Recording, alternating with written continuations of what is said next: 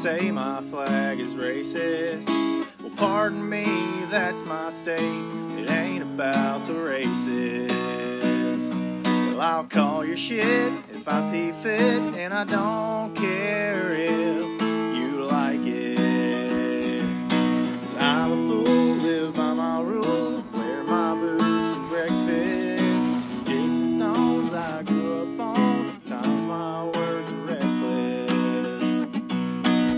Hey everyone, thanks for tuning in to another episode of the Adventures of Flash. This is episode number 51 tonight. We're going to talk about that cancel culture. Yep, you know that stuff that's been going on where cartoons have been getting taken down, books has been getting knocked off. You know, uh, that agenda that if you don't agree with, the woke mob pulls you down and tries to cancel you out.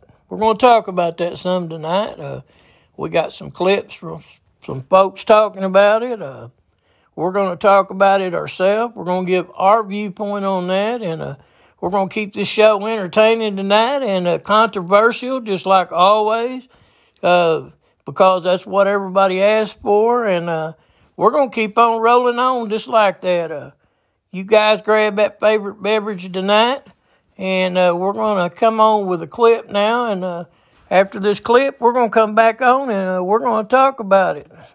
Hope everybody's enjoying their their spring that's coming up. I hope everybody's been safe, and uh, I hope everybody uh, is enjoying the weather. And I especially like when everybody enjoys my podcast. And you know, we've been off for a couple of weeks. Uh, we're back on now, and uh, we're going to talk about why we've been off for a couple of weeks, and uh, we're going to talk about that cancel culture that's been trying to cancel old Flash out. We're going to come back on in a little while and we're going to talk about that. Everyone get ready. Here comes right at you. And now let's talk about the U.S. southern border. And let's start with this picture right here. This picture, which exactly what is meant by words and phrases. So I think it's appropriate for us to sort of figure out what that phrase cancel culture means. Is it new or is it something that's been around for a long time and we just renamed it? Who gets to decide who or what is canceled? It was the summer before I started the ninth grade when the movie Grease came out. You may remember that movie, Olivia Newton John and John Travolta. So my mom decided she would take my three sisters and me to see the movie. And we made it about 30 minutes into the movie when my mom leaned over and said, We're leaving. Get your sisters. We're leaving. Leaving? you got to be kidding me. Olivia Newton John hasn't even put on her black leather outfit yet. You cannot be serious. But my mom was serious. She was very serious. My entire school was in that movie theater that day. It was so embarrassing. I'm barely able to talk about it today. My mom grabbing her four children and walking out. My mom canceled the rest of that movie for me. And she was not the only parent I had who engaged in cultural cancellation. My three sisters and I could not watch Happy Days. We could not watch Gilligan's Island or Sesame Street. So you can forget about Dallas or Dynasty or Flamingo Road. Was that the cancel culture? Or was that my parents deciding they wanted to control what their children were exposed to? And once I got married, I actually came to long for my parents' rules on TV they were nothing compared to my wife's rules. She can hear a bad word through three walls and a mute button. I had to check into a hotel to watch True Detective. And Game of Thrones, she still doesn't know I watched that. Well, I guess now she does. Is that the cancel culture? I think it's a lady wanting to fill her mind and spirit with good things, with positive things. If you don't like something on TV or in entertainment, you have the right not to watch it. The question is, do you have the right to make sure no one else can watch it either, or hear it, or see it, or read it? I think what frustrates many of us is the inconsistency with these new societal rules. A professional golfer loses a sponsorship for a word he uttered to himself but if you flip the station to another show or another movie, you will hear people mock religion. You will hear God's name taken in vain. You will hear words that would get your tongue cut out in my mother's house. And there's no consequence. You take Jesus' name in vain and nothing happens. You utter another word and you lose your job. I think what people want is some sense of fairness and consistency. You know, the First Amendment says Congress shall make no law abridging the freedom of speech. That relates to Congress, to government. It does not relate to how we interact with each other. We can set those rules too, but they must be fair and they must be evenly applied. Freedom is hard sometimes. Your freedoms may offend me, and vice versa. Freedom works best, I think, when it is tempered with grace, with understanding people make mistakes, with applying the same rules to your own words that you apply to other people's words. Our framers protected certain freedoms for us, but they were also very concerned with the right of those in the minority. They were concerned that the majority would silence or cancel, if you will, the minority. Freedom, grace, education, understanding. I think we could all benefit from the proper balance of those ideals. How we treat the minority matters because they may not be in the minority forever. Most of all, I hope we can apply the same standard of fairness to others that we want applied to us. Joining me now, former Congresswoman from the great state of Hawaii, Tulsi Gabbard. Hey, Tulsi, how are you? Aloha, my friend. It's good to talk to you as always. Likewise. All right. I used to turn to you when we were serving together for guidance. Tell me what the cancel culture is and why we should be concerned with it. Well, you, you rightly started this conversation talking about, about freedom.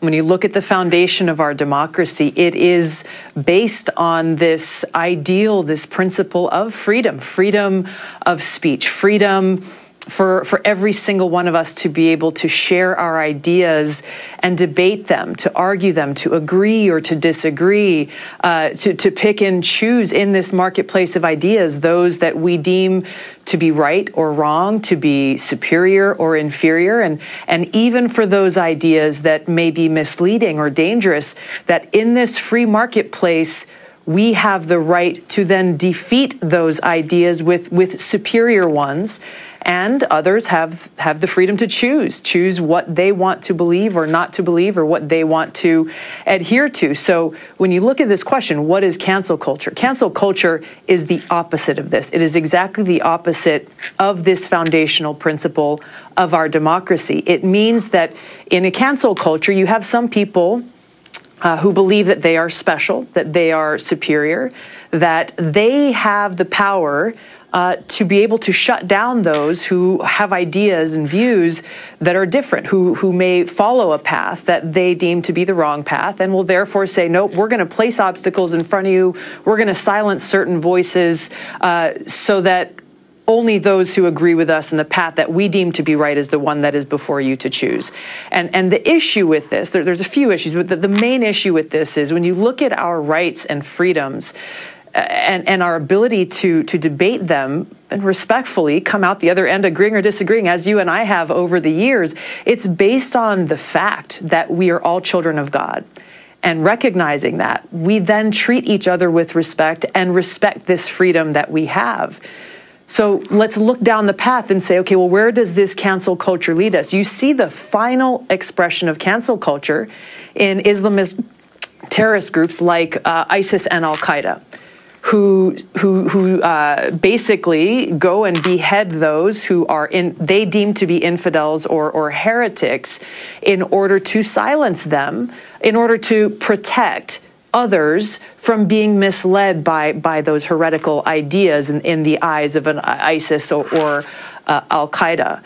And so when we look at cancel culture here at home, uh, we see those efforts to cancel or silence those that um, they don't want the people to hear from, those who may offer a different idea than uh, the one that those in power want people uh, to see or to hear or to be exposed to. And, and so this is when we look at the foundations of our democracy, this is the danger of where this path leads us unless we as individuals stand up against it. And, and that's the la- that's the, the final point I want to make on this is what can we do? Because I get asked this a lot. What can we do? to stand up against this cancel culture, this fear mongering, this bullying, that if you don't adhere to this path that those in power say is the right one, then you are at risk of losing your job. You are at risk of losing family or friends or being unpopular or losing likes on social media. This, this requires us to ask the question of ourselves uh, who are we trying to please? And this is something for me at, at a really young age. I, I recognize that life is short uh, death can come at any time, and I was happiest and am happiest when trying to live my life to be pleasing to God, to my best friend. And so, as I've gone through my life, and especially in politics, the media is coming at you with attacks, political opponents, social media, I have always found that peace and that strength uh, in going within and knowing you've been great, Tulsi. God you ain't afraid of unconditional nothing. love for all of us.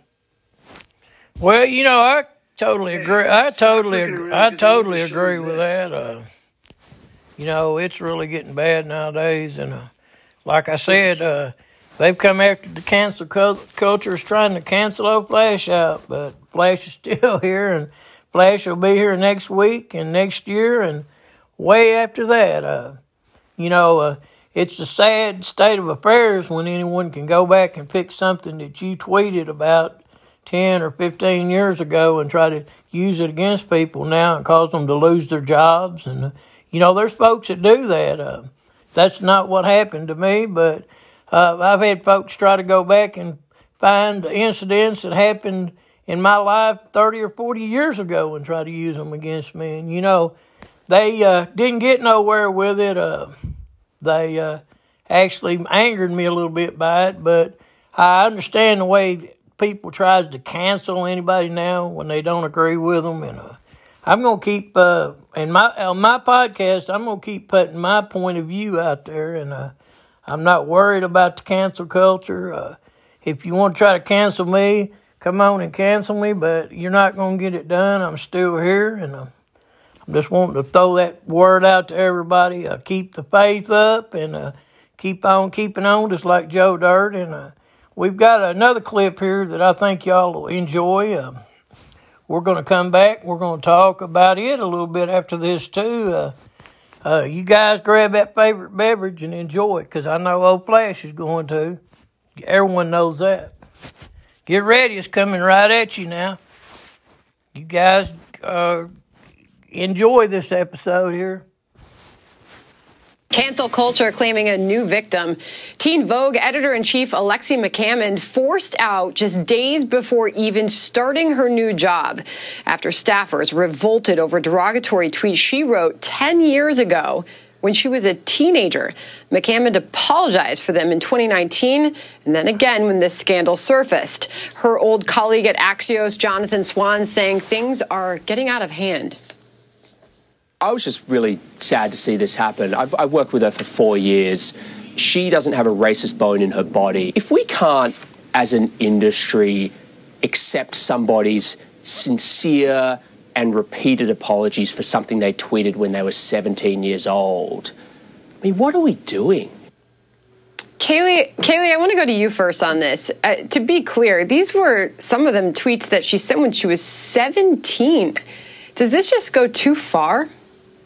Oh, absolutely, Sandra. I mean, I think there's no denying we are in the craziest period culturally. I mean, think of what happened on The Bachelor. You know, you had a girl named Rachel who was canceled after yeah. giving a sincere and heartfelt apology. Then you go and you have Chris Harrison who's canceled for giving a comment about someone else who was canceled and saying, let's show grace. And he hit the nail on the head. He then apologized for that, by the way, but he hit the nail on the head by using the word grace. We have to give people an opportunity to have redemption. She did something dumb when she was 17, said something dumb. She apologized. But if an apology is not enough, what is enough? I'd ask the gods of cancel culture if you can't apologize and be, be forgiven, what do they need to do? What are the next steps? Is a public flogging? I mean, what, what are we going to do? She apologized, move on, let her have a job and a life. That's a good question, Jesse. I support public floggings. I could name several people I'd like to flog right now. Um, I do feel bad for her because I'm a very compassionate person. She's lost her job. Her boyfriend's lost her job. I would give her a job if she would work for me, but she probably hates me and would never work for me at all. So that's fine. But it does seem like the left are starting to eat their own, and that usually signals the end mm. of something like this. I have a feeling cancel culture might be winding down and cultural revolutions. That usually indicates that time is running out. It does seem to me that we only can cancel people because of the internet. Before the internet, you couldn't dig into someone's past and say, ah, in 96 you said that, because there was no internet. Now I think people are realizing that maybe it's not such a good idea to write down every thought that goes through your head on the internet so everyone can see it. You're just giving all these internet assassins more stuff to shoot at. So maybe the, the novelty of writing down every joke you think might be funny when you're 17 not a good way to live life. It's a good it's a good lesson. Uh, continued lessons learned, right? One, it wasn't just the staffers that were going after her by the way. It was the advertisers that then started going after right. Teen Vogue in the wake of this controversy. Uh, Ulta Beauty, Burt's Bees, major advertisers with Teen Vogue, they suspended their campaigns with the publication, so there was a lot of money on the line too here. That's exactly right. So I think you have to put that in context. It was, and for them, it was like a business decision.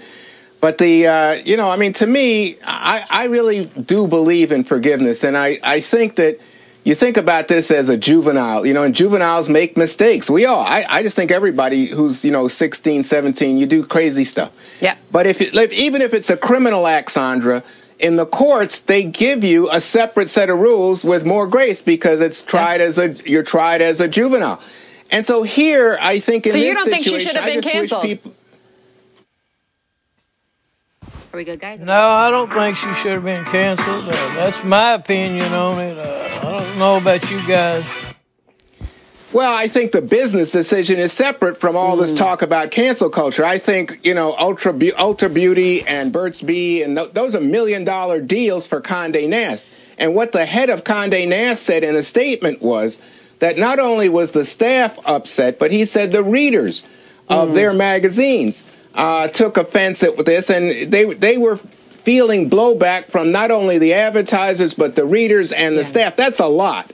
And so I think they had to make a decision. But I do think that, you know, a moment of grace for someone who was so young. I just hope this is a difficult memory as she rises to much mm-hmm. higher mm. things in life because she was pretty accomplished. She had already done a lot that led up to her getting this position. Greg, Greg, did you ever send any questionable t- tweets when you were 17 years old? Try 37, 47. All right, before I get on my rant, because I'm going to get on a rant, Uh-oh. can we just say what an awful brand Teen Vogue is. Mm. It's not really for teens, and it has nothing to do with Vogue. How do the editors, editors at Vogue cope with the fact that Teen Vogue is basically Marxist agitprop? If you actually read it, it's child abuse. Imagine like teen popular mechanics just covering gardening, just totally just, just not even covering what they're what they're called, or teen good housekeeping. We're just going to do gender issues. I mean, that's what they've hijacked. they actually hijacked it, and nobody talks about it. Okay, we predicted this would happen.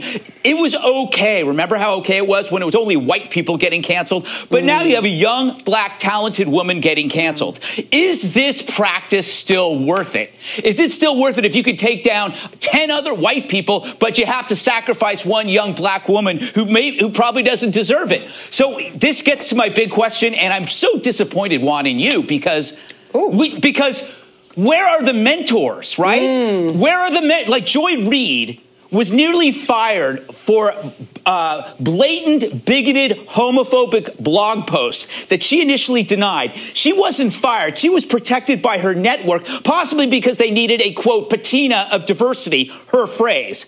But given her experience and her success, Shouldn't she have the guts to demand Condé Nast stick to their guns and fire their damn news staff because they can and protect this young woman who has done did only did something wrong, which is 17. What about Don Lemon? Don Lemon has a voice. He's successful. He's black.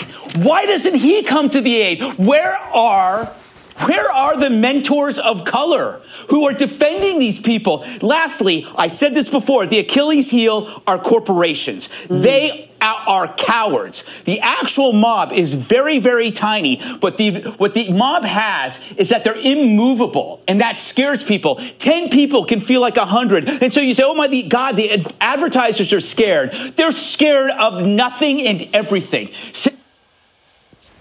Well, you know, that's pretty bad. Uh, I'm going to end that one right there. Uh, when the woke mob now can come for anybody because that's something that they've uh, posted or said 20, 15, 10 years ago when they was a, teenager, you know, everyone makes mistakes when they're young. Uh, Flash is no ex- exception to that. And, uh, you know, uh, it's really offensive when they do that. Uh, they wouldn't like it switch back on them. Uh, I know everyone out there agrees with me, and uh, you know um, we've got a lot of questions here that's uh, come into my podcast that I need to go over. But uh, I think this needs to be said this week. Uh, I'm in no danger of getting canceled. my show's gonna keep on rolling, but you know, uh, today, uh, the way the, the woke mob is, the, the cancel culture people is, uh, they feel emboldened now and uh, they're going after everyone and they're going to try to take down all the, their opposition, you know, and, um, old Flash that had that happen to him, uh, here a while back, uh, my profession, uh, uh, guys didn't like it because uh, the political candidate that I supported and uh, I donated money to, uh, it wasn't the way their cause was that they've always supported for probably, uh, I'd say, almost a hundred years. So, you know, uh, anyone's political affiliation is their own business and uh, anyone's opinion is their own business. I don't ever condemn anybody because of their opinion, try to bully them or try to cancel them out. So that's the way everyone in this country should be. Uh, that's the way it's meant to be. And Hope Flash is always going to come out on top. And uh, that's the way that is. Now, you guys, grab another beverage. Here, uh, your favorite beverage. Here comes another one, right at you. In time of seek and destroy, they're trying to find people and ruin them. It's not good faith conversation happening on Twitter. It's how can I ruin your life with something that you're saying today by misconstruing it or taking it out of context?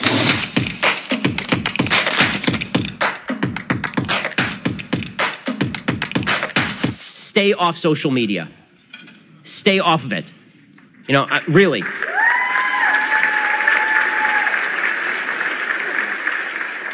Have a news feed on Twitter. Have a news feed on Facebook. Check Instagram.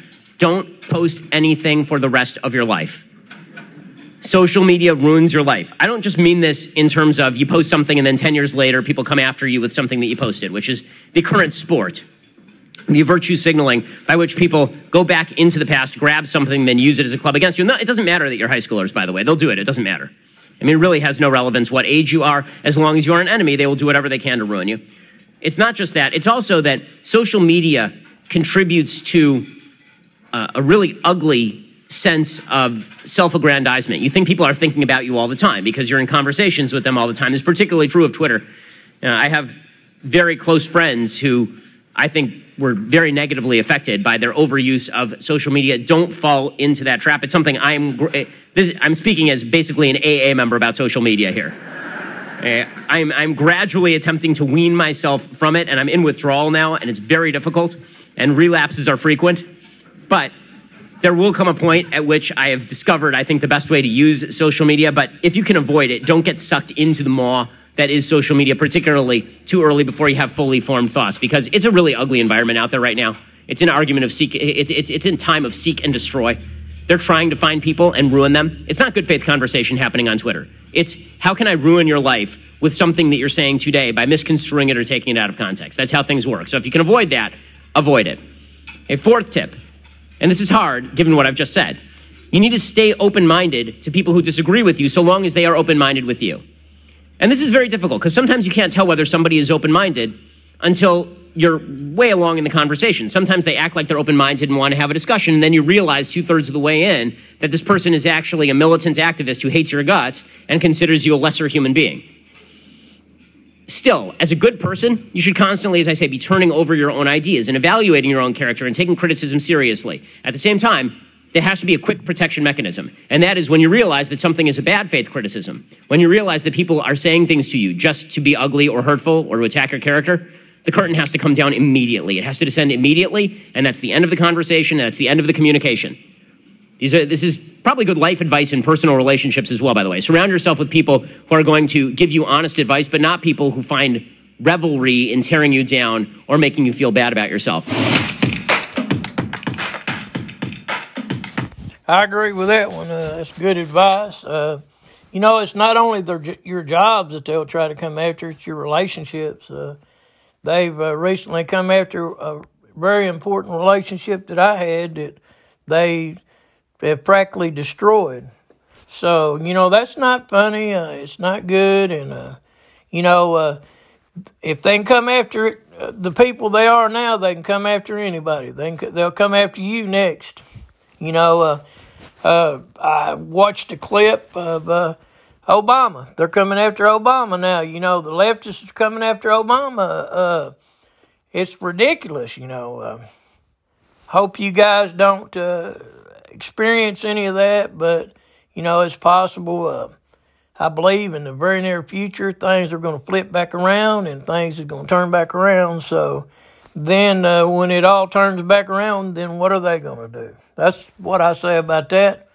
I hope you guys enjoyed the podcast tonight. We're going to cut it short. Uh, we've got a Facebook Live that we're going to do uh, for a few minutes to talk about our podcast, and uh, we're going to try to get some guests on. Uh, I just threw this one together at the last minute. Uh, I didn't do a whole lot of research on it because it was kind of like a personal issue to me, and I really didn't have to do no research on it because it was so personal. Uh, y'all keep those letters coming in, keep those emails and all those direct messages coming in to me, and we're going to keep those T-shirts coming out to you guys, and uh, we're trying to get us a little app store going, and uh, we're going to have some caps and some coffee cups and some other things with our logo on it, the Adventures of Flash. And uh, thank you guys for tuning in and tune right back in. And next week's will be on Sunday night. This is a kind of a special episode because you know this is a religious weekend, and uh, all I can say is uh, thank God, and uh, I'm blessed to be alive today and uh, talking and speaking with y'all. And uh, I give all praise to Jesus Christ. Thank you, Lord. And I'm going to say what I always do. You guys keep on keeping on and tune back in next week. Love you guys. Bye.